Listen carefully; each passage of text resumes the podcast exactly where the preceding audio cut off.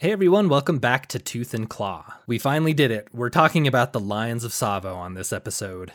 And we think it turned out pretty great. Wes did a ton of preparation. He read the book that was written by the guy involved in the story like eight times or something and uh, really got the story down. And uh, we're excited to share it with you guys. So thank you again for all your support, all the ratings and the reviews that you've left us. Of course, special shout out to everyone who's subscribed to us on Patreon. Uh, hope you've been enjoying your bonus perks, the content, the extra episodes that we put out, the early access, all that stuff. And if that interests you, you can join at www.patreon.com slash tooth and claw podcast. And as a special thanks to all our new subscribers on Patreon, stick around to the end of the episode. We'll, we'll shout you out by name and uh, give you a little bit more of a personal thank you. So, uh, yeah, if that's you, feel free to stick around till then just uh, one quick producer's note. I, uh, me, Mike, being the producer, my microphone malfunctioned for about the first five to 10 ish minutes of the episode. So you will not be hearing anything from me for about 10 minutes. Uh, some of you might actually think that's a good thing, but I come back in. So uh, don't worry, I'm still around. All right, let's get to the story of the Lions of Tsavo. Hey guys, Tooth and Claw podcast here. We got Mike, Jeff, and Wes. We're back. Who do you think won, Kong or Godzilla? Jeff hasn't seen it yet, but uh, I really wanted to talk about it. Yeah. Next time we'll talk about it. All right. I don't blame Jeff because I gave him homework to watch Ghost in the Darkness, not Godzilla versus Kong, and he did his homework. Finally, we're going to talk about The Lions of Tsavo which is our most requested story.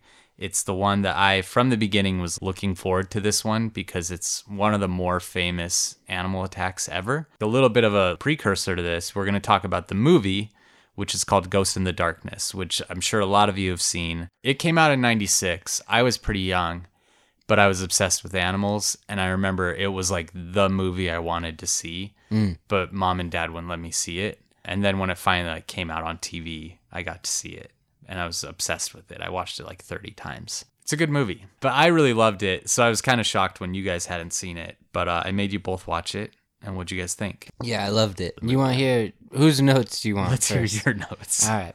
When Val Kilmer first gets to Africa, yeah. Val's facts: giraffes sleep five minutes a day.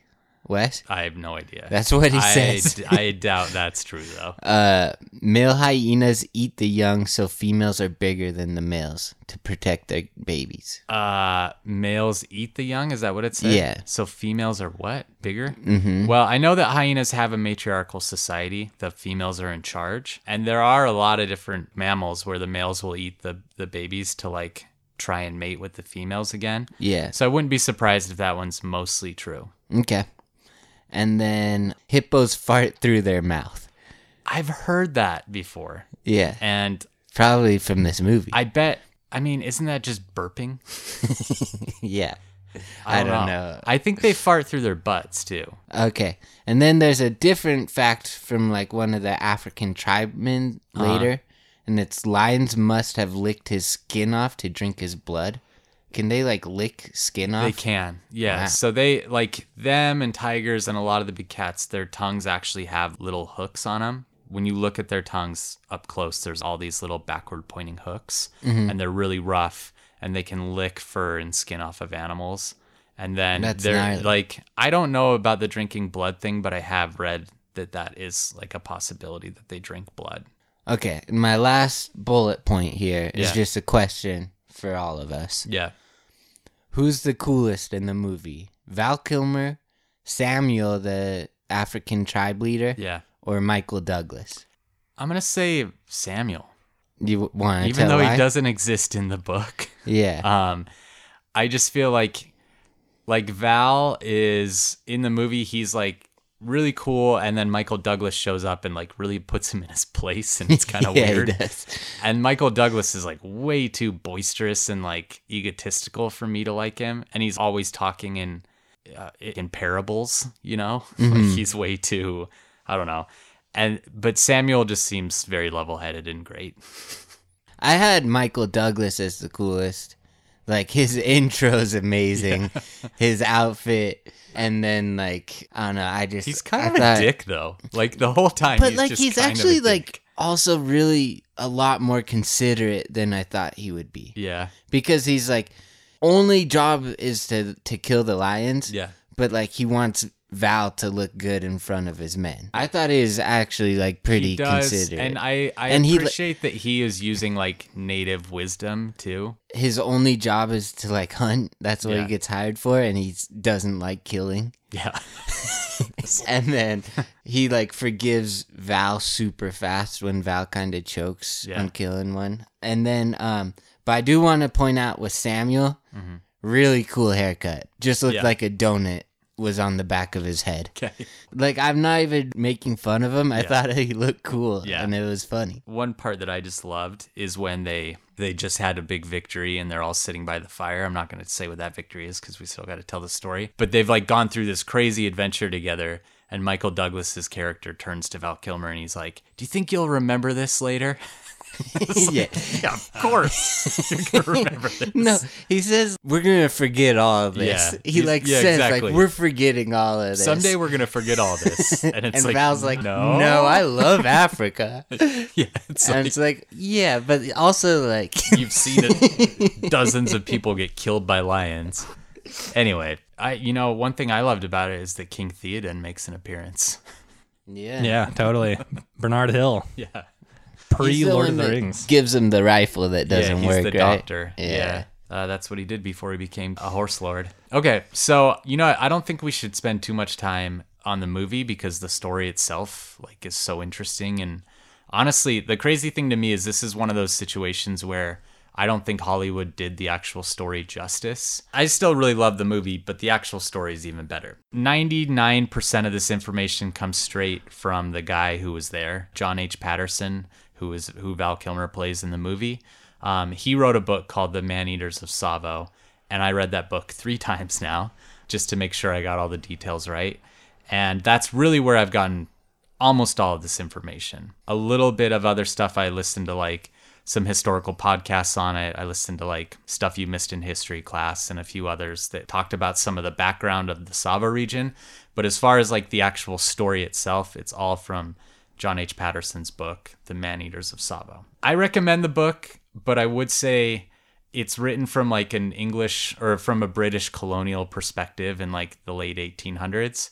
So there is some like tricky racial stuff in there that you know is pretty problematic now. Uh, so you you kind of have to read it with that mindset of like there's even some slurs and stuff that he uses for like the Indian workers that um, I'm not going to repeat, but you do I- like. I want to recommend the book, but I want to put that caveat on there. But I actually was I was somewhat surprised that he didn't seem like he was racist. He actually seems like a really good dude, Patterson. Like he seems like he treated his workers really well, and that he didn't really see like either the Indian workers or the African tribesmen or anything as different. He very much embraced their cultures and their traditions, and he was a good guy. So I really liked the book. The story takes place in 1898.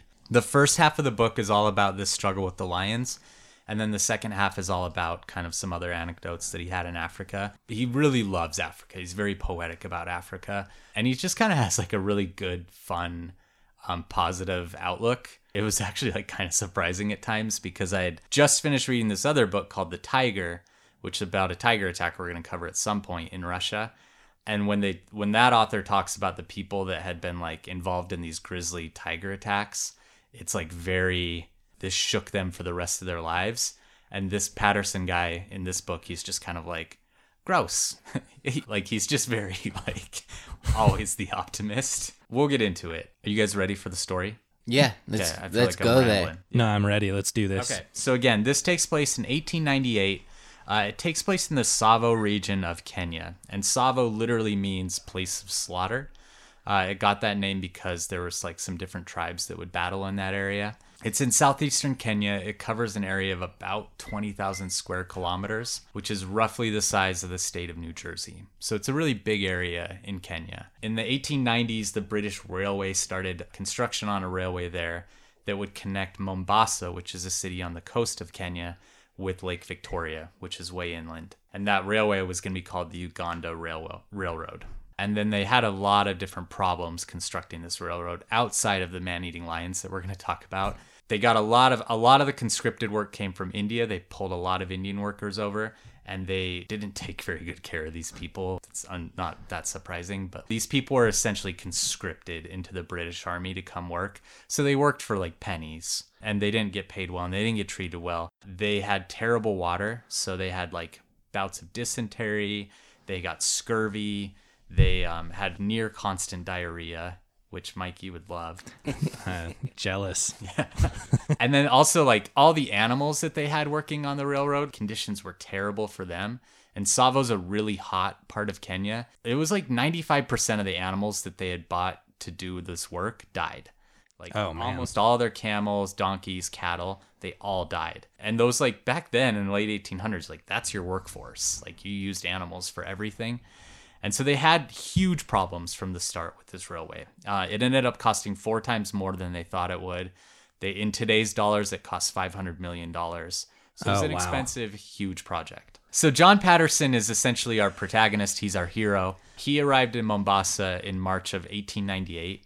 He's a civil engineer. Uh, he'd been assigned the task of overseeing the construction of the railway through the Tsavo area. Shout out to our dad. Yeah, I was gonna say like our dad's a civil engineer, but he's kind of the more like the kind that's in looking Africa. at. He's no, yeah, he's the kind he that does railroads in Africa. He's the kind that looks at like sewer systems and subdivisions. Anyway, though, he, his main job was to build some of the bridges and like embankments and stuff along about 60 miles of this railway. So, what I kind of understood is they would hire someone to do like one section, and that person would be in charge of like that section. And his section just happened to be this section that's running through the Tsavo region he was like I mentioned, he's like a very cheery guy. He seemed to always kind of be in good spirits.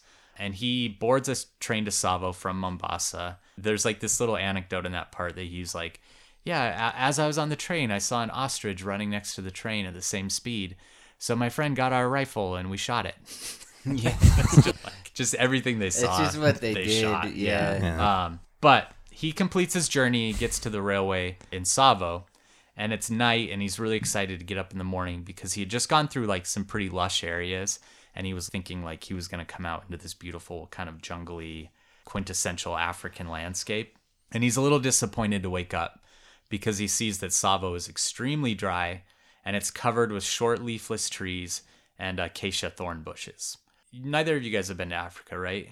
No. No. Um, acacia is like the gnarliest bush you can imagine. Is it the ones in the movie that Yeah. he runs through? Yeah, the thorns on them don't give at all. I think a lot of our thorn bushes that have long thorns, they have a little bit of bend to them.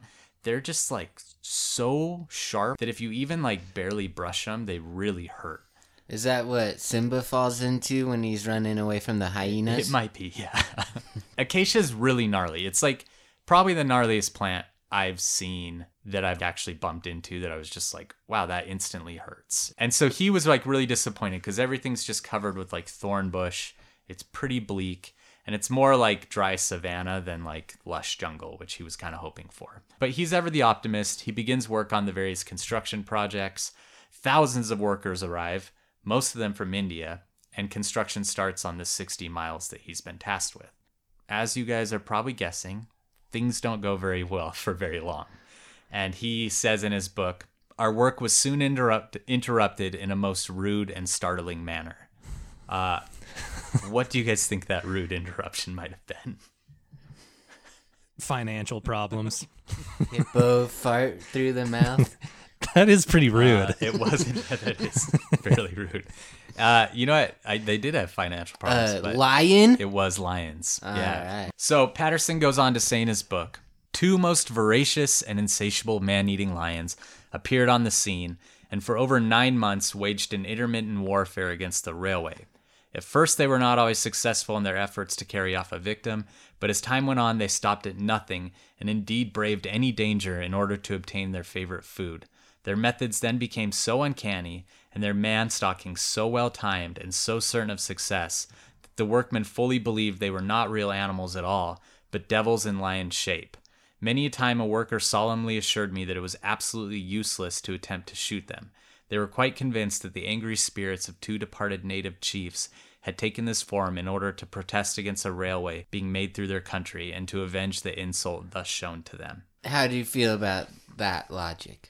I don't I'm not going to discount it. I know that like for a lot of the especially in that point, a lot of the tribes people over there probably saw invaders from Britain as being evil. Mm-hmm. And I mm-hmm. don't doubt that they believed that maybe these lions were possessed to help them.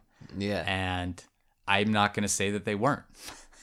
okay. I mean, I'm a scientist and I that's not what I personally believe, but I'm not going to like you weren't there to question. yeah, and I'm not going to question anyone's beliefs. So were these attacks un- unprompted? It sounds like they just kind of. It's crazy. So we're we're actually going to break this into two episodes. I was going to mention that earlier. Okay. It's going to be our first two-parter. And the first episode is going to be mostly story. The second episode is going to be half story and half explanation for why these lions probably did this. I thought you just gave us that. That they were spirits. That they were well, devils. that's that's one. I mean, that's one opinion. But we're gonna get into the more scientific side of why they maybe did it. Uh, But yeah, so it's gonna be a two-parter, and we're gonna mostly talk about what actually happened in this first episode. So you also said that the lion's favorite food. It sounded like he was implying that the lion's favorite food was humans. It it Yeah. turned That- it did turn into yeah. Okay. Um, and there's a reason for why that probably happened. But are we pretty tasty? at the end at the end of these lions' lives, they were mostly eating humans. We're really easy to eat. Hmm. Mm. And that's the main thing to think about. But we're going to get into that later. But the main thing is that that's kind of a precursor. He mentioned like for 9 months they waged war on this railway. So a little bit about Tsavo lions. I want to paint a really good picture for you guys here. They don't look like your typical lion. So when Not you like picture the lion from the movie. Yeah, not at all. So when you picture a lion, what's a male lion? What's the defining characteristic? The penis. I was gonna say the mane, the Right. big old Yeah, lion the big mane. old flowing mane. Ah, yeah. Tsavo lions don't have manes. The males don't have manes. They have like a really scruffy little one, and it makes them look really foreboding and scary. It's weird. Whoa. Yeah. Because, like, I think the big flowing mane of like a big lion makes it look so regal that there's like this kind of pride to it and it's a beautiful, regal animal. And when you take that away, you can still see that it's a male lion because it has these kind of tufty mane bits, but it looks like much more brutish and kind of. It just looks a lot scarier. Hmm. I'll show you guys some photos later and we'll post them to the account. It's kind of like in Rocky Three, Mr. T with like his mohawk and like his Yeah. like, Yeah. earrings and stuff. He Right. just looks kind of like a punk and like just tough. Yeah, they mm. just know kind of mean? they just look a little scarier to me. They don't look as powerful and as big, but they just look like they're like gutter punks. So they're they are still African lions. They're the largest predatory mammal in Africa. A pride of lions can take down essentially anything. They don't take down adult elephants, but pretty much any other animal, and usually not hippos or rhinos. So I guess they don't take down everything. I read that. I read about a crazy pride of lions That that, were like elephants. five brothers and then one like add-on. Yeah. and they would hunt hippos. Okay. Yeah, and there was like a pride that hunts young elephants and stuff too. But as far as like adult elephants, adult rhinos, they don't really do that. Uh, hippos every once in a while, but pretty much anything else they'll kill. I was surprised reading too. They kill a lot of other lions. Yeah, they do. They're very territorial and very competitive. Adult males weigh on average about 420 pounds. 420.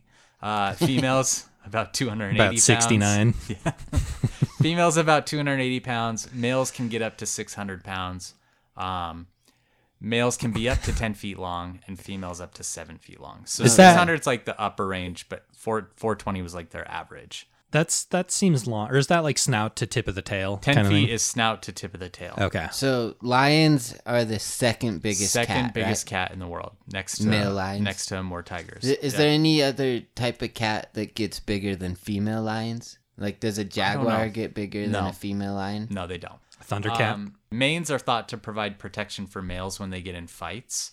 So that's why most lion biologists think they even have manes in the first place is to like have ever extra protection around their neck and stuff. It's like a helmet almost. But because Tsavo's so hot, scientists think that they just didn't evolve to have manes there because it's just too much of a heat requirement. It just makes them too hot to have a big, huge chunk of fur on their necks. They're stalk and kill predators. They show a large amount of coordination in their hunts. you know, they'll like one lion will scare a zebra towards another one and they cut it off. They do really cool coordination. They can run up to 50 miles per hour and they can jump 36 feet. Yeah. So, I mean, cats are just. Whoa. So in the animal Olympics, lion is going to be like top seed. It and like, He's tigers. going to be pretty good. At Tigers and lions are like, yeah, neck and neck. Lions live throughout sub Saharan Africa, but their range is greatly diminished from what it used to be. Kenya and Tanzania are still strongholds for lions. There's about 675 lions in the Amboseli Tsavo ecosystem. So that's the ecosystem we're talking about. Currently, there's about 675 lions there. A tiny bit more. Lions kill an estimated. This is a big a big range here. An estimated 20 to 250 people every year. The reason there's like such a big confidence interval in that number is because a lot of these people that are killed are in really rural areas where reporting just isn't that great. Yeah, and then uh, Tanzania, which I mentioned, has the highest population of lions in Africa. Between 1990 and 2004, just Tanzania saw 593 deaths and 308 injuries from lion attacks. So they're not an animal that doesn't attack people. It happens. Yeah. Okay. Well, you painted a good picture for us, Wes. Yeah, I think we're ready. Uh, okay, so Patterson was only in Tsavo for a few days before he heard that these lions had been seen nearby, and shortly after, an Indian worker disappeared. So at this point, he just kind of heard of these lions, and then someone disappeared. And some of the workers told Patterson that he had been killed by a lion, but Patterson thought they were just exaggerating and that some other workers had probably killed him. But a few weeks later, he realized he was wrong. One night in early April 1898, Ungan Singh, who was sleeping in his tent on the Uganda Railway project, Singh was a jemadar, which is an official in the British Indian Army. Uh, he was an Indian man, but he had worked his way up to essentially what's a lieutenant in that army. Uh, and he had been conscripted to help with the construction of the railway. And his specific assignment was to ensure the well being of Patterson. So he was essentially Patterson's bodyguard. He was a large, powerfully built man. He was really uniquely suited to this job to be Patterson's bodyguard. And that night, he was asleep in his tent with roughly half a dozen other Indian workers.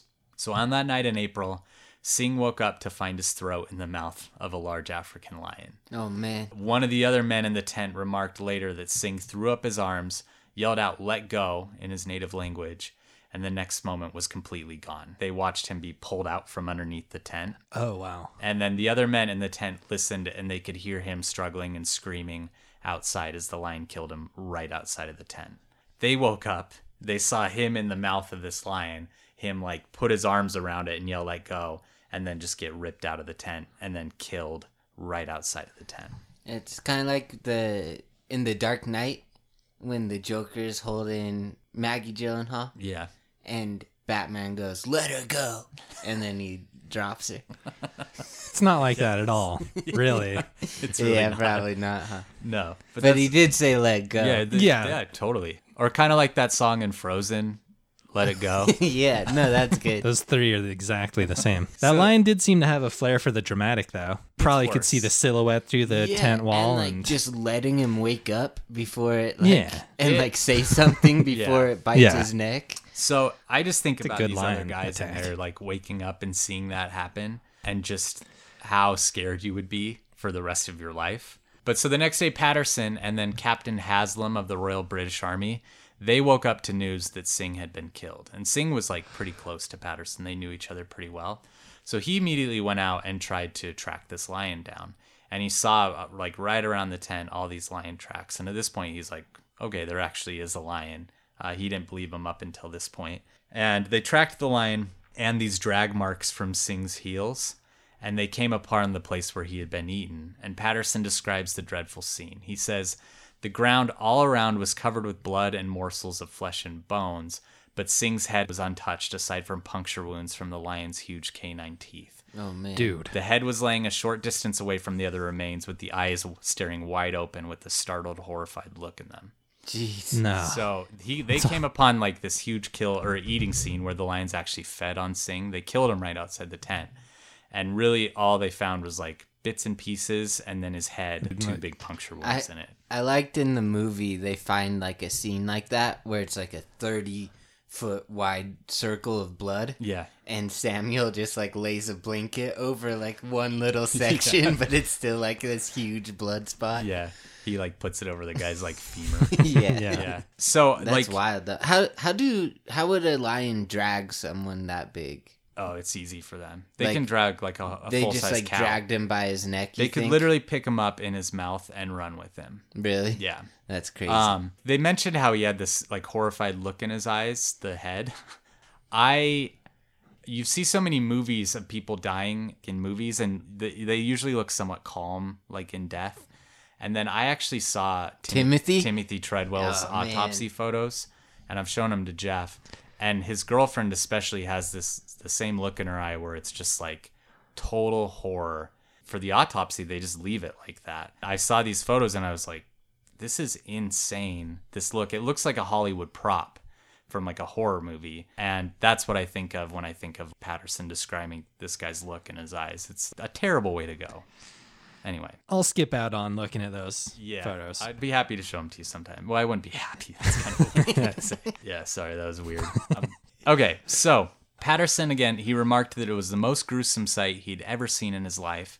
I would hope so. Yeah, you got to remember though. like second to when my wife gave birth. He's This is the most gruesome thing I've ever he's seen. he's army like he's been in wars and stuff and this is the late 1800s horror is kind of a normal thing true. for these guys like Yeah. they've all mm-hmm. seen some pretty gnarly stuff but he's like this is the worst. So they they examined the site a little further and they determined that it wasn't just one lion but there had been two lions involved in this attack.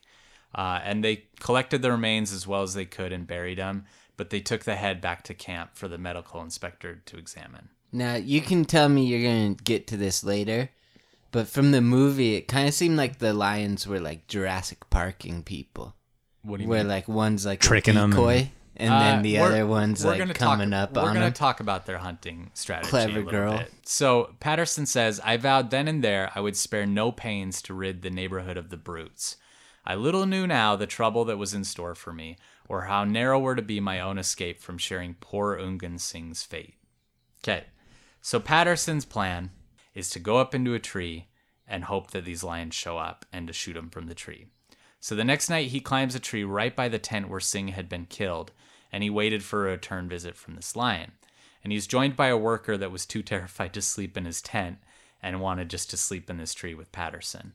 So Patterson had a 303 rifle and a 12 gauge shotgun. And as they sat in this tree, they were chilled because they heard this ominous roar of the lions approaching and then silence. And then suddenly they heard screams from a camp about a half mile away. So in the morning, Patterson went to this other camp where another worker had been killed and carried away in the night. Um, so that night, he set up in a tree next to that camp and he tied a goat to the bottom of that tree, hoping to lure the lions in um, for an open shot. It is like Jurassic Park. Yeah, it kind of is. but that night, the lions moved on to another camp. So once more, Patterson heard the screams of dying men in another camp that was too far away. Do they only have like one gun? Why not just set up a person at each? Yeah. I mean, they're going to get to that. At this point, only a couple people had been killed, and it was an annoyance, but not so much like a full on panic. But yeah, well, I mean, They- we're going to get to that. it's probably more than an annoyance for some people. For the people, yeah, that died. yeah. This is really annoying. Or like Get the my head out of your who, mouth. Like saw yeah. Someone die. Well, and that again is like, Shut up. We're trying to sleep. I think that some of the politics of this again is like Patterson was relatively safe. He had like one of the best secured camps and stuff. For him, it was like, dang, I lost another worker. Yeah. You know, and then for the workers, it was like full on unadulterated. Panic. terror Yeah. Yeah. all of the time. Okay. Again, he misses these lines. They keep moving to different camps. So it's worth mentioning that at this point, the railway was spread out over a distance of like over 10 miles, this construction project and the workers were broken up to a lot of different camps. So the Lions were really taking advantage of this. And rather than to break in the same camp every night, they would select new camps each night. And Patterson remarked that they had almost a supernatural ability to avoid whichever camp he was staked out at. So Maybe no matter they were just like trying to trying different food. just different, they were like, Yes. "Ooh, let's like, go, Like let's buff- try this restaurant like a over here. buffet. Yeah, 10 mile wide buffet. Yeah. No matter, but like, no matter how enticing he made a specific spot for those lions, they would avoid it and attack somewhere else. So these lions are like really, he's impressed by their ability to evade him. Um, and he's starting to like kind of wonder if some of this supernatural stuff might hold water. Oh, because, Oh, really? Yeah, hmm. because like they seem like they're ghosts in the darkness. I mean, they're not like, he's not able to get a shot on them and they keep avoiding him even though he's putting out goats and doing all these really attractive things for lions. So any free time he had in the day, he was trying to hunt the lions.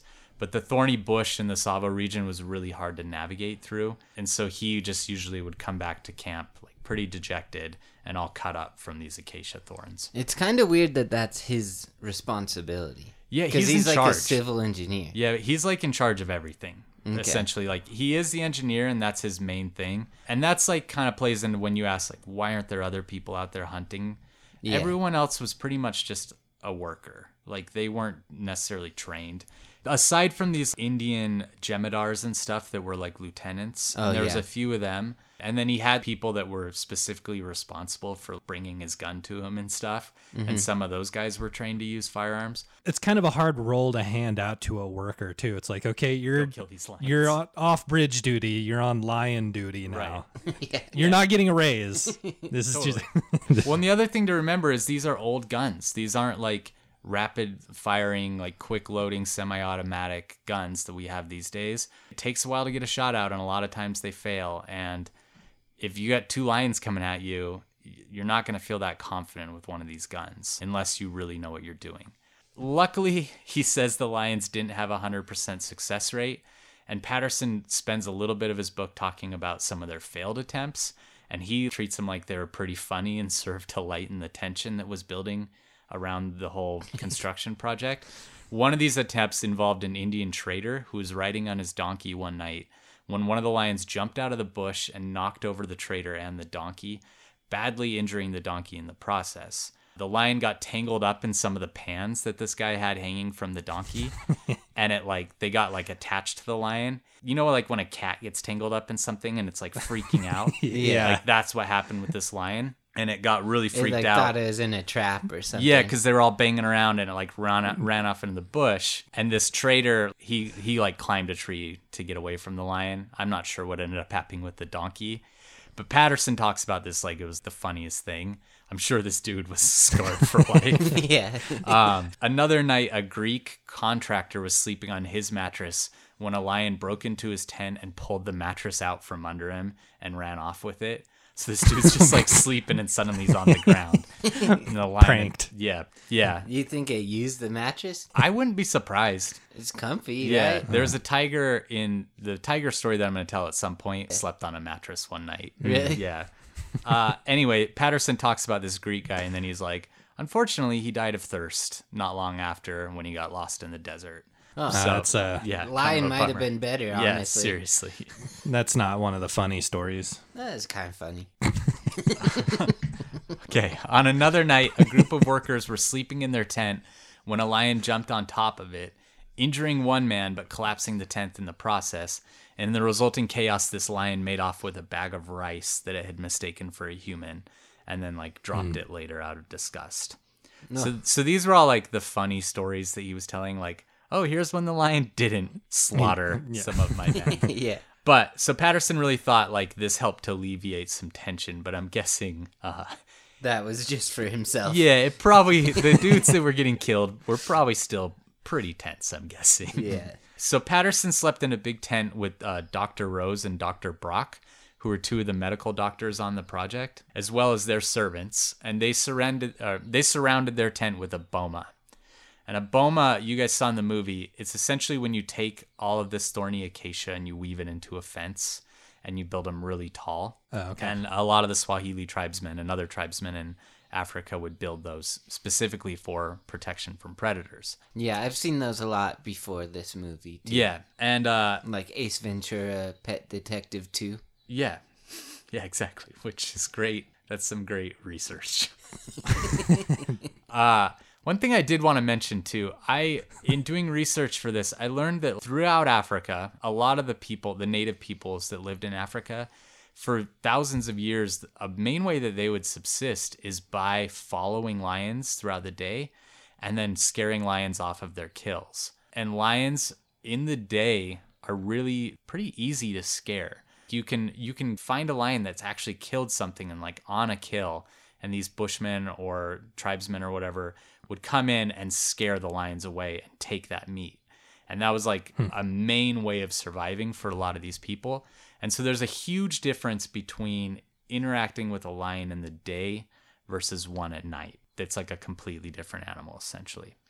So I just wanted to make a note I of think that. I think I was thinking about lions, eh, obviously. Yeah. uh, I think it's interesting, like compared to other big cats or just like, pretty much anything but house cats. Yeah. How they just sit out in the open a lot in the day. Yeah. I mean because like tigers are always like in like grass or something, right. and like most most big cats are always like kind of hidden. Yeah. I feel like lions a lot of times are just kind of like sitting out in the open. And the reason for that is because they are in prides. And because they're in prides, they can depend on all these other animals within their group to like hunt and get food for them. Whereas like a tiger or a leopard or a jaguar is almost always hunting because they're constantly Oh, needing to be yeah. stealthy because they're only really they have to worry about themselves and they don't have this kind of extra cushion of like other animals I that they can can depend on. Yeah. Is the um, fact that these lions were do performing these are attack performing I don't know that's a weird word performing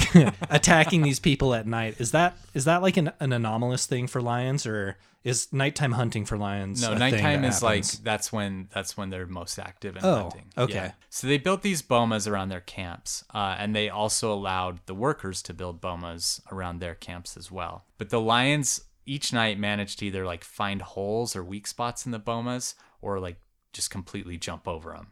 So uh, every few nights, Patterson would wake up to the news that another man had been killed and carried off. And he's really starting to get nervous about the morale of all of his workers, which makes total sense Understandable. to me. yeah But up until this point, he had been lucky because the largest camp in the whole project, this camp called Railhead Camp, was in Tsavo. So they kind of had these traveling camps of workers, and this really big camp with thousands of workers was in Tsavo. And that helped all of his workers feel like their odds of being killed were much smaller because even though people were getting killed every other night, it was like, well, there's thousands of workers here, so chances are it won't be me. Yeah. But this railhead camp finally moved on, and Patterson was left with just a few hundred men. And then suddenly they're like, oh shit, we're in trouble, you know, because there's not that many of us anymore. Yeah. it would take a lot of other people around me before I started to play the odds game. If there was like a million people Yeah. in my camp, I'd still kind of be like, I don't if know. you have a one in 2,000 chance of being pulled out of your tent in the middle of the night and like savagely eaten alive by lions, you're just going to be in a constant state yeah, of fear. it's terrible Like- odds. I that's the thing I kept thinking about as I read this book, just like how terrifying this must have been for those workers who were unarmed, totally unprotected aside from like a thorn fence and some fires, and the fact that these lions are just getting through every night. The, these barriers aren't doing anything. Yeah. It's like one in 2,000 every single day. Right. So, like, it's Your a lot odds are getting more worse every than day. that, you know? Yeah, and this went on for nine months total. So it's just like I think it's hard to like overstate how scared these dudes must have been. And Patterson probably not so much because he's like the Great White Hunter, you know, and he had his gun and he was Mr. Adventure and he kind of saw it as this challenge. But to these guys who are just there to make a tiny bit of money to send back to their families, this isn't worth it. This huge camp with thousands of people finally moves on, and Patterson's left with just like a few hundred people, and they're all essentially camped together. So this led the Lions to be much more focused. They're not spreading out over all this like huge distance anymore. They're really just attacking Patterson's men every single night. And panic is really starting to break out, which to be honest, like I'm surprised they've made it this long without full on panic happening. But the men are starting to like threaten to revolt and leave.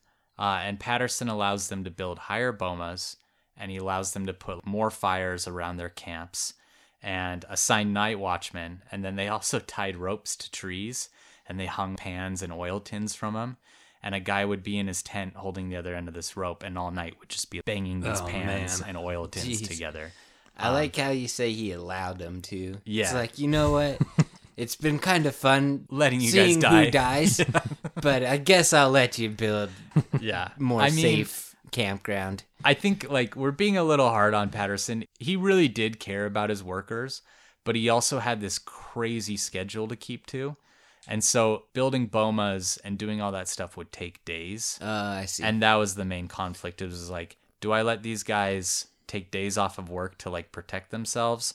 Or do I have to answer to my higher ups and like complete these tasks that I need to complete? But he tended to side with his workers to his credit, doing all he could to keep them safe. Good. The, all those precautions that they took, the higher bomas, more fires, everything, it helped them feel like they had a little more control over the situation, but it wasn't stopping the attacks.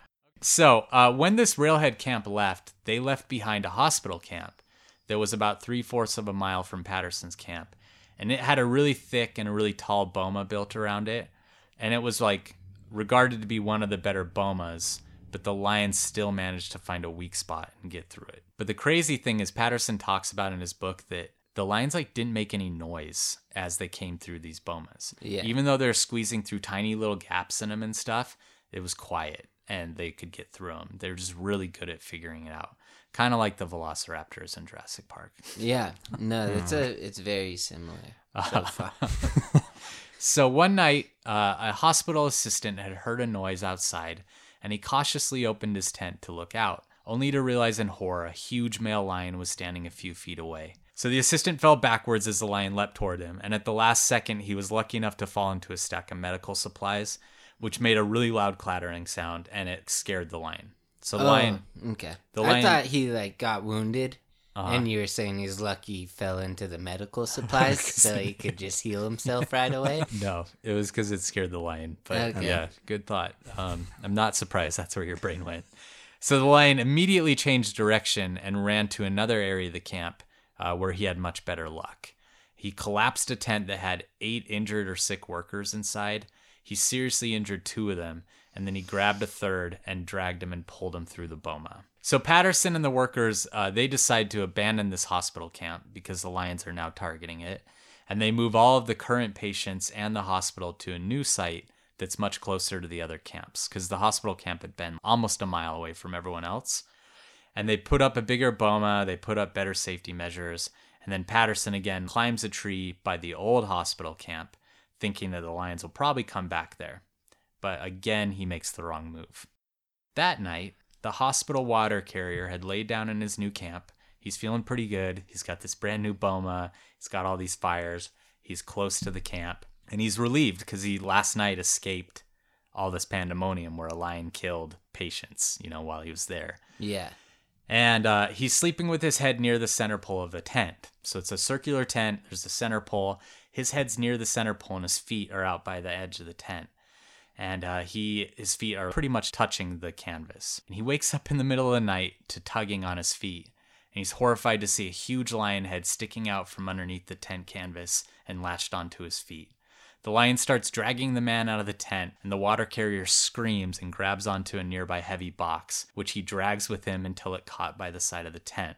He then grabs onto a tent rope, and the lion plays tug of war with him in the tent for a minute until the rope snaps. The other workers in oh, the geez, tent, he had a strong grip then. yeah, the rope broke. I'm impressed by the guy more than the I lion. know, like he grabs this box and then he grabs the rope. So the other the other workers in the tent then watched as the fire illuminated as this lion jumps onto their friend, shakes him violently by the throat, and then he stops screaming.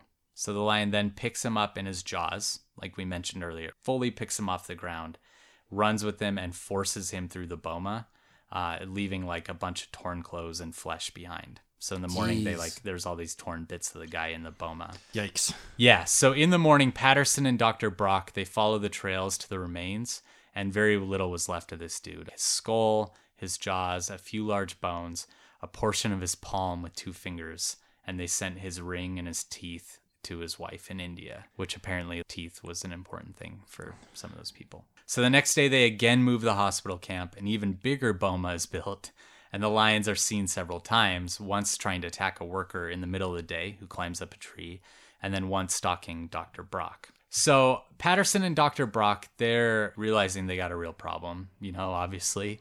So they round up some cattle for bait and they hide inside of a supply wagon that night. And they're near this n- newly abandoned camp where the water carrier had been killed. And they're aiming their guns out into the dark and they can't really see anything. And they think they hear something approaching. Then suddenly they see this dark shadow roaring and jumping at them. And they both fire. Oh, jeez. And Brock misses, but Patterson thinks he hits the lion.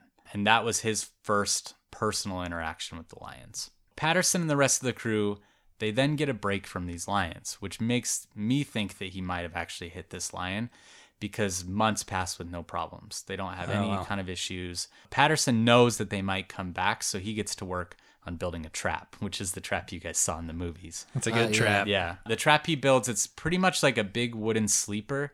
So picture like a shipping container that's made out of wood and it has doors on both sides. And then in the middle, he installed all these metal bars. And so the idea was that there'd be like bait on one side, which would be live men, and then the lion would come in. And when the lion comes in, it steps on a spring in the floor that causes the door to fall. And so it's essentially trapped in this compartment, and then the men in the other compartment, separated by the bars, can shoot it and kill it.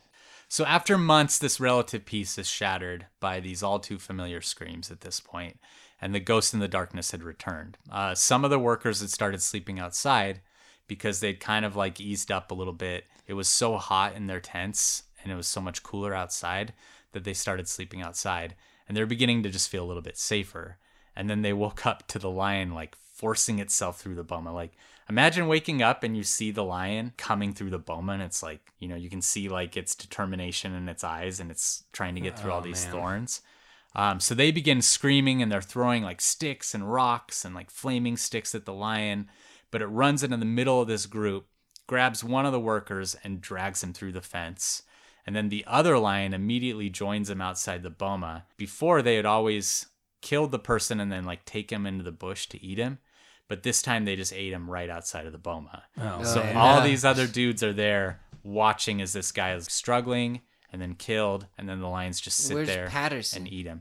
Patterson's in his like own little camp away from this, Uh, and these guys had a few guns and they fired shots towards the lion, but they're like terrible aims. It's the middle of the night, and the lions like didn't even care. They just sat there and ate this guy while they were shooting at him.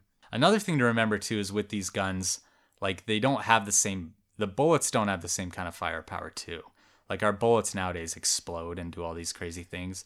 Their bullets would just kind of go gotta be in. pretty Pierce. close. Yeah, so you got to hit in the right spot. So in the morning, Patterson decides not to bury this dude that the lions had just eaten. Like that he didn't bury his remains, but he left him out as bait for the lions. So I'm just oh. thinking of these poor workers. Yeah. Not only do they see this, but the whole next day, this dude's remains are just hanging out outside of your fence. But the next day, he learns that the lions had attacked a camp two miles away. And then once again, they killed and ate this guy right outside of the boma. So he starts staying up almost every night. He's moving to places where he thinks they're going to show up. But every single night, they're either seeing him and switching course, or he's just feeling like he's really unlucky. But men keep dying. The lions seem to be taking new victims almost every night. And in his book, The Man Eaters of Tsavo, he writes In the whole of my life, I have never experienced anything more nerve shaking than to hear the roars of these dreadful monsters growing gradually nearer and nearer, and to know that some one or other of us was doomed to be their victim before morning dawned. Once they reached the vicinity of the camps, the roars completely ceased, and we knew that they were stalking their prey. Shouts would then pass from camp to camp Beware, brothers, the devil is coming. But the warning cries would prove of no avail, and sooner or later, agonizing shrieks would break the silence, and another man would be missing in the morning. That's so scary that the freaking lions were roaring. Like, here Like, we "We're come. coming!" Yeah. And then they stop, and you're like, shit, they're on their way. yeah, Yeah. that's crazy. he recalls a specific night where he's like starting to feel pretty crazy because the lions are feeling like very supernatural and he spent all of his free time hunting them uh, he had like military officers coming out to help him and like they couldn't shoot him either and night after night they're like killing people so he recalls a specific night where the lions grabbed a man from the railway station and they brought him like close to his tent uh, and ate him right outside of patterson's tent Oh man. and he could hear like his bones crunching and he could hear the lions like purring the whole night as they're eating this guy and he said for days that's all he could hear was the sound of bones crunching and the lions purring because he just couldn't get it out of his head. Uh, some of the other like guys that were in that camp of this guy that just died asked if they could move into Patterson's camp and he was like, "Yeah, of course. Like come sleep in here." And then he learned that they left one of their other guys behind who was too sick to leave. And Patterson was like, "Wait, you slept Dude, him?" what? yeah. And so he gets up and like goes to save this guy and goes to their camp that they had abandoned. And the dude had died of fright. He had just died. what? Yeah. Oh, jeez. yeah. Because he was so scared to be left alone. How do they know he died of fright? Uh, because he was fine when they left, and then like 20 minutes later, Patterson went back and he was dead. It's like how Padme dies at the end of Star Wars. Uh, no, she dies because Sad. she's sad. Yeah. Yeah. It's Yeah. the same kind of. Well, one's sad and one's fright. I see where you're Yeah, going. I'm just Yeah. saying these things can happen. They can you know? happen. You Yeah, know? and that's a great example. Thanks. Yeah. so up until this point, the lions had attacked one at a time. One would enter in the boma, and the other one would wait outside. And then the the one that goes in the boma would kill someone and then bring him outside, and they would both eat it. They were kind of like taking turns. So, but now they're actually starting to attack together. And on the last week in November, 1898, they broke into a camp and they immediately attacked two Swahili porters. One was killed and eaten immediately, and the other they could hear groaning for hours. So all the workers that are in this camp can just hear this other dude like moaning and groaning, and he had been attacked, and they were too scared to go out and help because there's like, what if the lions are still there? But finally, they summon up the courage to go help this guy, and they found him stuck in the middle of the boma. And the lion had tried pulling him through, but couldn't get him mm. through. And he was rescued, but he died from like all these injuries the next day from both the lion and the thorns. I'm starting to be more scared of bomas than lions. Yeah, at the this bomas point. are pretty They gnarly. sound terrible. Yeah. Yeah. So one night the lions attacked and dozens of men swarmed up a tree to get away. And then the tree actually like fell down because too many people went up it. and it crashed like down right by the lion. But the lion had already gotten someone and he was eating it. So he didn't really care that suddenly all these dudes fell out of a tree right next to him. Um, another night, they made an attack on the largest camp near the Tsavo railway station. They quickly caught a worker and dragged him off. The camp inspector fired over 50 shots in the direction of the lions, and in the morning, Patterson and this inspector started following the trail of what they assumed to be a hurt lion because it was this weird kind of markings on the ground, like it had been trailing a broken limb or something. And when they approached the carcass, they heard the lions growl and they ran into the bush. So they scared these lions off the carcass. And they learned that what they thought had been like the lion dragging a broken limb was actually this guy's finger marks in the sand from him, like them oh. dragging him through the sand. And he had been eaten, like his legs, arm, half of his body had already been eaten, and they buried his remains. So he was dead. He was dead, but when they dragged him out there, he was alive. Yep, he's dead. so we're coming to the end of, of part one, but the workers had had enough. This was the last straw for them. This was the last straw. Yeah, I mean, at this It point, it took them a while. yeah, to get it here. did. But at this point, there's not that many of them. There's only like a few hundred that are with Patterson, and they're getting picked off every night. And the Lions have upped the ante. Now they're both attacking at the same time, and that was just too much. So You think they like had that in their mind before though? Like, once they kill sixty of us, that's the last straw. I'm done. You're like one more person. I swear I'm out of here. Uh, I honestly, I think a big part of it was that now that they're they're attacking together and they're eating the people, like eating Right the people there. right there. I think I'd still rather work there than for like the Amazon uh work Deliveries? Uh, Uh. I don't know. Oh, The the war- I, the I see what you're saying. the warehouse workers like- at Amazon. I was thinking jungle. Yeah, yeah, I think you're probably right. You don't have to pee in bottles at Yeah. least. Uh, so on December 1st, these workers start striking. Patterson comes back to camp after burying this most recent victim. And these men told him, like, hey, we came from India to work for the government, not to serve as food for lions or devils. And they hopped on the train and they left. That's a strong point they make. Yeah. Uh, and, and that happens in the movie too. Like at one point, they're just like, nope, we're done. And they get on the train, they leave. And Patterson's left with a skeleton crew. There's not that many people left. And work on the railway stops. So these lions succeed in completely shutting down this railway. And Patterson knows he needs to figure out a way to end these lions or die trying. Um, so that's what we're going to talk about in the next episode is how this whole story comes to a conclusion. It's really interesting what happens. But uh, this this first half is mostly just to illustrate like these lions are pretty good at what they, they wreaked doing. some havoc. Yeah, it wasn't like a couple people died and they were like, "Oh shoot, there's some lions around." It was a constant, unending terror for these dudes. And it seemed like they were doing everything they could think of to like prevent attacks. And Yeah. it was just like they couldn't. There's they nothing couldn't they help do. themselves. Yeah, and the crazy thing for me from is like two lions. That's crazy. when you hear a lot of these stories, even from like back in that time, it's like, oh yeah, someone wandered off at night and they ended up getting killed.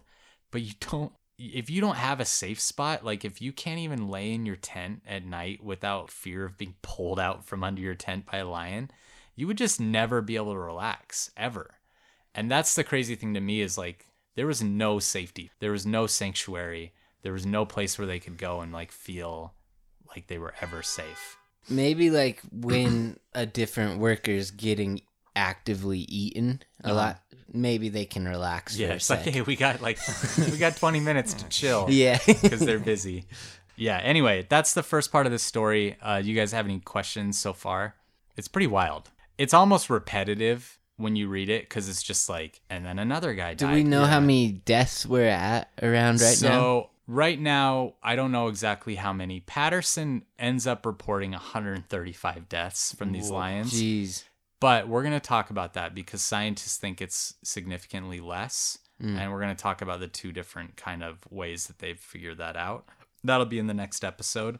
And that's a really interesting part when we talk about the motives behind these lions and like how many people they actually killed and the science they used to figure that out is really cool. But as far as like these attacks, like I was saying, it's just very repetitive. Like every night it happens, Patterson goes up in a tree, tries to shoot him, fails, and then it happens again. It's just really I mean, it's repetitive in the same way that you read about World War One stories, where there's a constant barrage of bombs, and it's Yeah. like it's repetitive, but also it is consistently maddening and and horrifying. and you're going crazy. You're literally going Yeah. crazy with fear. Reading this story, I was just I just couldn't think of anything that would be more terrifying than just like every night thinking I might get eaten alive tonight. Like there's a good chance of it. It just sounds awful. It's like thinking there's a monster in your closet, but there actually very well could be. Anyway, that's part one. Uh, I'm really excited to tell you guys part two, but we're going to do that in a couple weeks. I think we're going to do a couple categories today. We're going to kind of split up our categories between the two episodes. But uh, are you guys ready? Ready Yeah. for categories? I Yeah. think I am. I, I am too, because I'm tired Well, of I'm- talking. okay. I don't know. It depends which ones we're doing. But Okay. I should be ready. Well, our first one is your favorite line from pop culture. Nice. Are you ready for that category? Yeah. Okay, let's hear it. My favorite lion is Scar. Same answer. Really? Scar is super cool. Yeah, Uh, I think he's cooler than Mufasa and Simba. I do too. And- I I kind of picture these Tsavo lions like Scar, slinkier, and like their manes aren't as big, but they're like tough. Another shout out I have is in Wildboyz. Mm-hmm. They have two real good lion episodes Where they're in the Where- hammock. where they're in the hammock with like raw chicken hanging from the hammock and Yeah. a lion like jumps on them. Uh huh. or where they're in the zebra costume running Yeah. around with zebras and a lion comes and like tackles them. Yeah, those were some of the more insane bits from that show. My favorite lion is uh, Lafcadio, the lion who shot back. I don't know if you've read the Shel Silverstein book, Lafcadio the Uh-uh. lion. Well, I guess there's nothing more to be said then. No, tell us a little bit. it's great. I mean, you guys know Shel, Shel Silverstein, right? It's about a lion who kind of gets put in captivity and put on display for humans. He ends up becoming like a really big celebrity. The reason why I asked about his uh, lion's favorite foods being humans is because it confused me because Lafcadio's favorite food is marshmallows. okay. And he had like a whole suit made out of marshmallows. Yeah, I wouldn't go off of that for Yeah. like yeah. Cool. But That's very It's uh, it's funny. It's it's a kid's book. it's very left field. I've never heard of it. I love yeah, him. me neither. well, He's mine's great. Scar too, so I'm not gonna. Oh, Should we? Do you have any shout outs to other lions? uh, like Aslan. Mm. Aslan's another lion. We got Scar. We got all the other Lion King lions. The Detroit Lions. Detroit Lions. There's a lot of lions. LeBron in James pop culture. lion tattoo. Lionel Richie. That's good. all right. Uh, so our next category is what would Mike and Jeff do if you were attacked by a lion? We're gonna say what are you gonna do if you're in In this- 1898, and you're attacked by a lion on the Tsavo Railway camp. Okay. I'll tell Mike, you, you wanna you're gonna start? die. Sure. yeah, it sounds like it's pretty much game over. But I would I would construct a little personal portable dome of Boma. Boma, and just good idea. carry it over me the whole time. It's not a bad idea. Like Sleep an, in um, a Boma. Yeah, no, I like that. Like an umbrella, maybe. Like Yeah, you have a pole with it, and you can just like tuck down real fast. Yeah. I think we just solved the story. I think though that they were getting through the Boma. Yeah, but it would it would probably be like, well, this one's too hard. I'll just grab this one that doesn't have a little personal boma Oh around it. yeah. right. All right, Jeff, what would you do? I mean, it sounds like I just need to climb a tree, Yeah, pretty much. or just have like Yeah. a donkey with a bunch of pans. Yeah, just carry a donkey around just all sit on everywhere. it. Yeah. Uh, Okay. I'll make like a little bed on top of the donkey and have a bunch of pans on it. Uh, okay. Well, actually, um, neither of those are that dumb. I feel Hey. like you guys Here we did go. okay. Uh, there's not too much out there. Well, I mean, there's a lot of people that spend a lot of time around lions, like people doing safaris or hunting or whatever people are doing in the African bush. And they say, like, it's pretty similar to bears, actually. You don't want to run, you never run. You stand your ground, maybe retreat slowly, but you face the lion, you clap your hands, you shout, you wave, you try and make yourself look big do whatever you can to kind of like discourage it from wanting to charge you. They do bluff charges just like bears, but usually they'll stop short and they won't actually make contact. This is at day too. Like that's an important thing to remind you guys. Like this is if you see a lion during the day. Um, you want to avoid mating lions because they tend to be like much more revved up during that time, especially the males. And then you definitely want to avoid lioness with, with cubs um, because they do protect their cubs. Uh, and then the main thing is just like avoiding being out at night in lion country um, because then all the rules kind of go out the window and they're actually maybe to like hunt you rather than just Oh. attack you because they're pissed off at you. So avoiding nighttime is the main thing, but if you actually are attacked by a lion, if one like grabs you, there's not much you can do unless you have like a gun or something. Bear spray would probably work on them. Um, but as far as once it's got you, you you can try and fight back, but it's probably gonna kill you. I try to avoid mating animals as a rule. Yeah. Just kind of awkward. Yeah, it's it Walk seems like a bit them. of a Yeah. yeah, like you're intruding. Yeah. There's that one story of the guy who pulled a thorn out of its paw, a lion's paw, yeah, and then the lion and him were like friends after that. yeah. There was actually a mouse that um, did it. Yeah. The mouse. No, there's a story of a guy that did it. It was a little mouse. Is a I promise. pretty popular little kid story about a Well, it's mouse. based off a guy who Okay. did it in Rome. Or maybe the guy was based off the mouse. Oh, yes. I mean, I don't know what to tell you. All right. Uh, our last category, or no, we're gonna do two more listener questions. Jeff, you got listener questions for us? Yes? I don't. So a lot of a lot of those stories that come out of Rome aren't Yeah. real. Okay, I know, but I'm saying that there, like, it doesn't just have to be the mouse story because there is one with a person too. Okay. Okay. Fair enough. All right. But there is one with a mouse. yes. so, listener questions. We're starting with two Patreon questions. okay. Kristen Kramer, how do you judge which zoos are more ethical and okay to go to? Yeah, uh, that's a great question, Kristen. If you want a lot of information about this, if on like on my Instagram uh, on GrizKid, I have a highlight that tells like all the information you need. But a short answer to that is uh, AZA AZA accredited zoos are usually zoos that have to live up to a certain standard. So if it's AZA accredited, chances are they're doing, you know, they're hitting that standard to give their animals the right kind of enrichment and enclosures and everything they need to be happy. So I would feel pretty good going to any zoo that is AZA accredited. But check out that highlight on my account and it'll give you a lot more information about how to choose which zoos are okay to go to. All right, from Tammy Tomlinson. um, being one of your northern uh, Canadian neighbors, is there any animal specific to Canada that is rare or not found in the U.S. and maybe even in another province besides BC? Yeah, I mean, if you if you like take Alaska out of the equation, then there's a lot because they have like caribou and a, well, not a lot, but there's a few other animals too that we don't have. Yeah. Uh, they have polar bears. But once you include Alaska, like we pretty much have everything they have too. Lynx are much more common in Canada. Wolverine are much more common. Canada is like the only place that has spirit bears, really, right? yeah, they're the only ones with spirit bears, which are uh, they're just a black bear, a genetic variation of a black bear, but they are the only ones that have them. They might trickle into Alaska every once in a while, but it's mostly Canada. Yeah, Okay. it's a good question though. All right, and then uh, let's get into the Instagram listener questions. Okay, from Nico Iannoni. Wes, can you explain your reasoning for avoiding seafood? Yeah, uh, that's a long answer to uh, a really good question.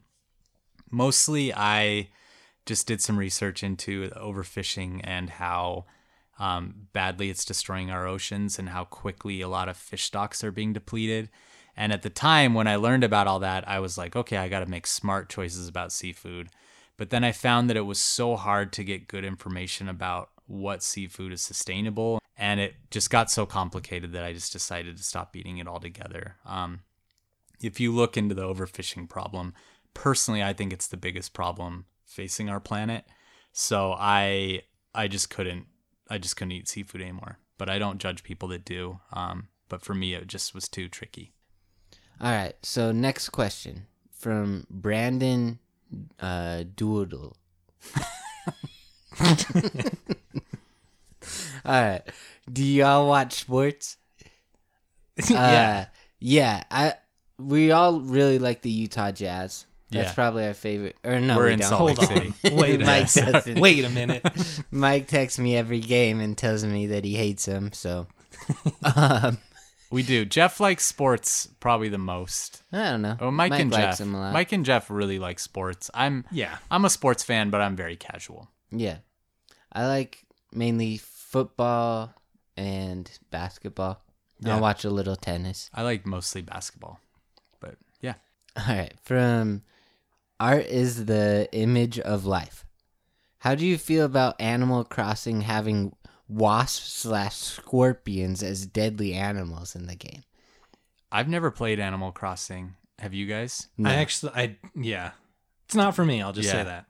But How they have feel wasp that- and scorpions as deadly animals. Yeah, I mean, both of those animals are potentially deadly. they could kill people, Yeah, right? yeah. So you feel okay about it? yeah. I'm fine with that. All right. It is kind of funny. The villager gets a big like puffy eye when he gets stung by the bees. It's Yeah. pretty cute. Okay, from Chels Kubricki. Uh, what are your thoughts on invasive species like iguanas in Florida? Uh, I mean, they're a huge problem. It's Mm-hmm. an absolutely massive problem. Uh, iguanas, they like, they're still trying to figure out exactly what kind of issues iguanas are causing. But when you look at like Burmese pythons or Argentine tegus or some of the animals that are running loose in Florida, they're completely decimating uh, some of the native wildlife there, and they just don't belong there. So yeah, it's a huge problem. What are there any invasive animals you kind of like that they having around? I think a lot of them are really cool. Yeah. Like when I was in Florida, I saw like chameleons and all these other animals that are like from all around the world. Yeah. And it's really neat seeing them, but it's they're terrible for the ecosystem. It's like one of the leading causes of extinction is invasives. So So how? like you kind of wish that hippos were in Louisiana. Kinda, yeah.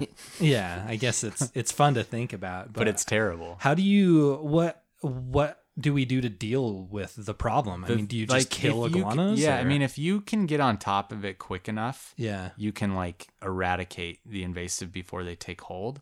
But in Florida, for example, like Burmese pythons, there's thousands of them now, and they can't. Now they're just managing them. They're not trying to get rid of them because they just can't. It's impossible. man. Um, so the the key is getting at them quickly. But once they get a like a stronghold, it's really hard to get rid of them. Um, uh, to be honest, like one of the worst invasive animals out there are household cats.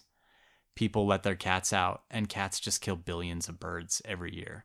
So cats are like, yeah, yeah, each cat kills billions of birds. Cats are one of the worst, like the biggest problems facing birds and small animals like lizards and stuff too. Yeah, I saved a bird from a cat the other day. nice. It just spooked the bird off, and the cat got all mad at me. this one I was gonna skip, but then I thought it might be kind of interesting Okay. or funny. Um, from Geneki. Uh, interview an animal? Question mark. so Interview an animal. so I I didn't really know where he was going with that, Okay. but where my mind eventually got to is like from Tooth and Claw podcast. If you could interview any of the animals and like actually hear like their thoughts Yeah. on the attack, what story would you want? Mo the chimp. Mo, Oh Yeah. man. but like from who? From Mo, From Mo. I want to know not Mo's from the story. chimp that attacked. No, I want to know Mo's story and I want to know where he went. okay, I want to interview the crows. I want to hear their side of the story. like how mad they are Yeah. at the yeah. maybe it'd be less of an interview and more of just kind of like let's get an understanding here. Let's talk it out. You know. Yeah. How about you? Uh, maybe the tiger Yeah. in the zoo. Just like, Tatiana. Did you know you could always jump out and you just waited that long? Yeah. And like, were those kids like, did they really deserve to die? because, this is going to be a hard hitting interview. yeah. This one just kind of made me laugh. Uh, Pake Washire. Uh, why do ducks flap their wings nonstop when they're flying? Uh, to stay in the air. Uh, no, I get what I get what they're asking. Um, like some birds can glide and some can't. Yeah. And I'm just guessing that with ducks, like their body weight and the way their feathers are arranged and their types of feathers, they're not gliding birds. They're birds that have to constantly flap. Like I'm working with golden eagles right now, and they have huge wings, and like their body weight to wing ratio is like a lot different than a duck's. Yeah. And so a golden eagle can just put its wings out and glide for a really long time, but uh, ducks can't do that. And it's just because that ratio is different and their wing structure is different. Cool. Yeah. All right. So our last category we're going to do today is do we like this animal? Uh, when we're talking about lions. How I, is that? yeah. I mean, I think I'm going to guess we all like lions. I like them quite a bit. I've seen some lions in the wild. Um, it's really like one of the coolest things for me when I was in Africa was waking up early and hearing lions roaring in the distance, like that really like loud bellowing roar that a male lion does. It was just really magical. Uh, so I'm a big fan. I like lions. They're for me with big cats, they're probably like third or fourth. I like Hmm. uh, jaguars, tigers, snow leopards, and cougars more, but then it's lions. So fifth. Yeah, they're fifth. Cheetahs. I think I like lions more than cheetahs. Cheetahs aren't technically like big cats either. So I'll, really? I'll go in. I don't know. I'll go in now. 'Kay. Uh, I almost have a three-way tie for my favorite cat, Okay. which is tiger, lion, and jaguar. Okay. And right now, I'm kind of leaning lion. Interesting. So here's what I like about lions compared to other cats. I go. like their roar, like you were saying. Uh huh. Like every other cat, it's kind of like a row. You know, Tigers have like a real roar. They don't They- like roar like a lion. So there's roar, three though. roaring cats. There's tigers, lions, and jaguars are the three cats that roar. My top three. Yeah. And all three of those have like a real roar. Yeah. Lions have like tracks. a really deep bellow, It's like deep. but tigers and, and jaguars both roar as well. Okay, Yeah. but I like a lion's roar the best. Okay. So do cougars then- meow? They they they just don't roar. They like scream. Yeah, that's Yeah. annoying. Um, and then like their manes, I just think are so cool. Yeah. I just I'm laughing at Mike saying that's annoying. Yeah. You're screaming. Uh, yeah, their manes are cool. So and then like it's cool how many people they killed on that railroad. but um yeah, and like Lion King's like probably my favorite Disney cartoon. Yeah. So like I just really am into lions right now. All right. Uh, You're wearing a shirt that's lion colored. but like you know, if we do a Jaguar episode, it might change to Jaguar being my favorite. I'm gonna rank them nine. Okay. Mike. Overall. Yeah. Whoa. Holy cow. It's a lion. the highest one We're talking ever- about a lion. We've talked about grizzly Yeah. bears. Never mind. I like lions a lot. Jeff took all my reasons for liking lions. Nice. There you go. All What about the males just like making the females hunt most of the time? You like that? So, uh, not to tread into misogynistic Oh, territory, getting there. Yeah. it sounds kind of nice. Yeah. I mean, from not that I want. laziness, like from a laziness standpoint, it just sounds nice being fed your whole life and like being able to like lay around and do nothing. Yeah. But it, we don't need to involve the, the like gender politics of this. That Right. one, what's that Disney movie where it's like lions versus hyenas? Lion King.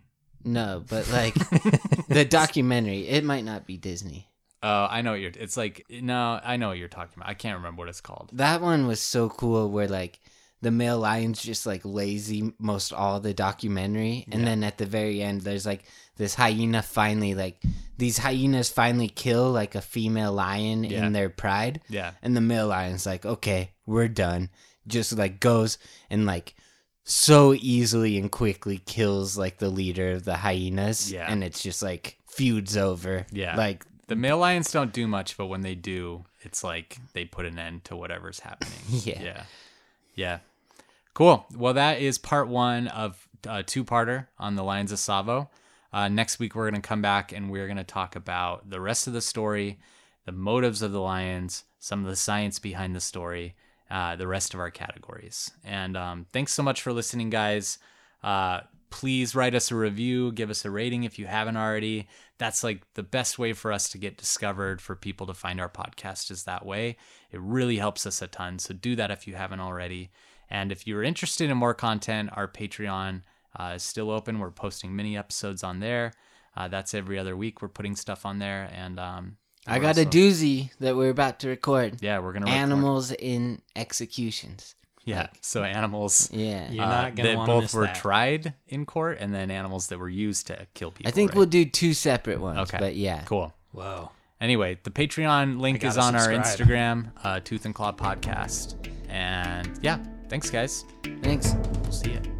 Okay, like we said, we want to give you new subscribers to our Patreon a special shout out here at the end. So, uh, without any further ado, let's go down that list. We've got Maggie Duffy, Margaret Langstead, Isla Bush, Lindsay G. Carlson, Tammy Tomlinson, Irene Olivieri, David Allstott, Amanda Manning, Ellis, Casey Corcoran, Kate Havizdos, Jackson Quinn, Marie Hannafin, Kaoru Kumano, Derek Knoll, Eleanor Abercrombie, Matthew Morris, Abby Meyer, Joshua Soller, and Ann Wimmer. Thank you guys again so much for your support. And uh, now we truly are at the end of the episode. So we'll see you guys later. Whether you're in a relationship, single, or recently heartbroken, you could be navigating some tough stuff. And it really can be challenging to do this on your own. We all need help when it comes to our relationships, very specifically, our love lives. I'm Jillian, and each week on my podcast, Jillian on Love, I share skills on how to strengthen our relationships, how to build a stronger sense of self, and how to heal heartbreak and choose better partners. Learn how to start making change today and search for Jillian on Love wherever you're listening now.